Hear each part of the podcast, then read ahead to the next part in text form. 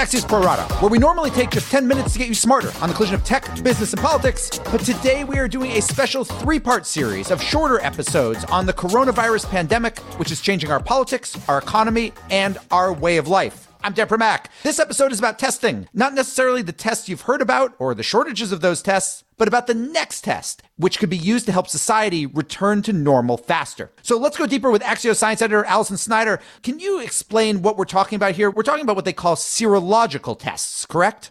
Correct. So basically, when your body is exposed to a virus, it starts to make antibodies that in future will protect them from another reinfection. And so this test is something that people are really interested in sort of racing to develop because they want to be able to know if someone who didn't have symptoms actually had already been exposed to the virus and therefore has some level of immunity that would allow them to either go back to work or care for people with less risk. There's been a lot of talk about okay, if I get coronavirus and, and say I get tested, I know I got it, then I get better. Usually you're immune to things at least for a period of time. Do we have any sense yet how long those people are actually immune to getting it again? Don't know for sure yet. There is early evidence, two key pieces in the past week. One is that researchers have said that there's suggestions that the virus isn't mutating very fast, so that bodes well for a longer lasting immunity. And then there was also a study done in macaque monkeys that had been infected with the virus, and the researchers waited, I think it was about a month,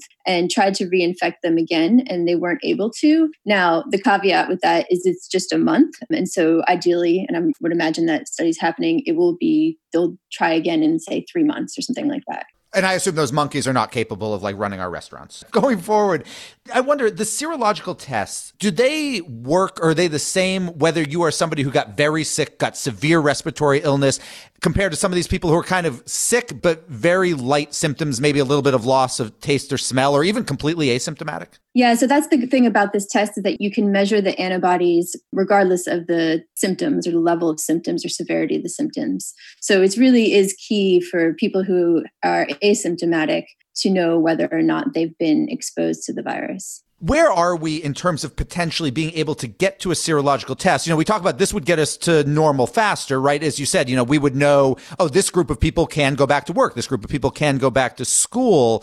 But that said, how far out is the possibility of a test? Yeah, so there are actually a bunch of researchers and at universities, at companies, the CDC, who are working to develop them. And you know, the tests themselves are relatively quickly to, to be developed, but to carry them out at a clinical scale is, is the real question and issue. And as one of the researchers we talked to for this story said, it's as much about logistics as it is science. Speaking of those logistics, is it the sort of thing that people would be able to take it home and send to a lab? I, I guess the reason I ask is one of the issues with testing right now, of course, has been the lack of protective equipment for the people who are doing the tests. If we had a test that theoretically everyone in America were supposed to take, we would have that same problem. In addition to, as you say, the logistics of, you know, who would take the test and could the labs handle it? Yeah, I mean, I think all sorts of different things are on the table in terms of how and who takes the tests. What implications, if any, do serological tests have for possibly creating an actual vaccine for COVID 19? It's certainly helpful because it will be if you create a vaccine, you then want to test the immunity that a person has in response to that vaccine. And so a serological test is, is part of that process. I think is probably the best way of thinking about it. You talk about the logistical challenges of a serological test, right? Because you're trying to test every American.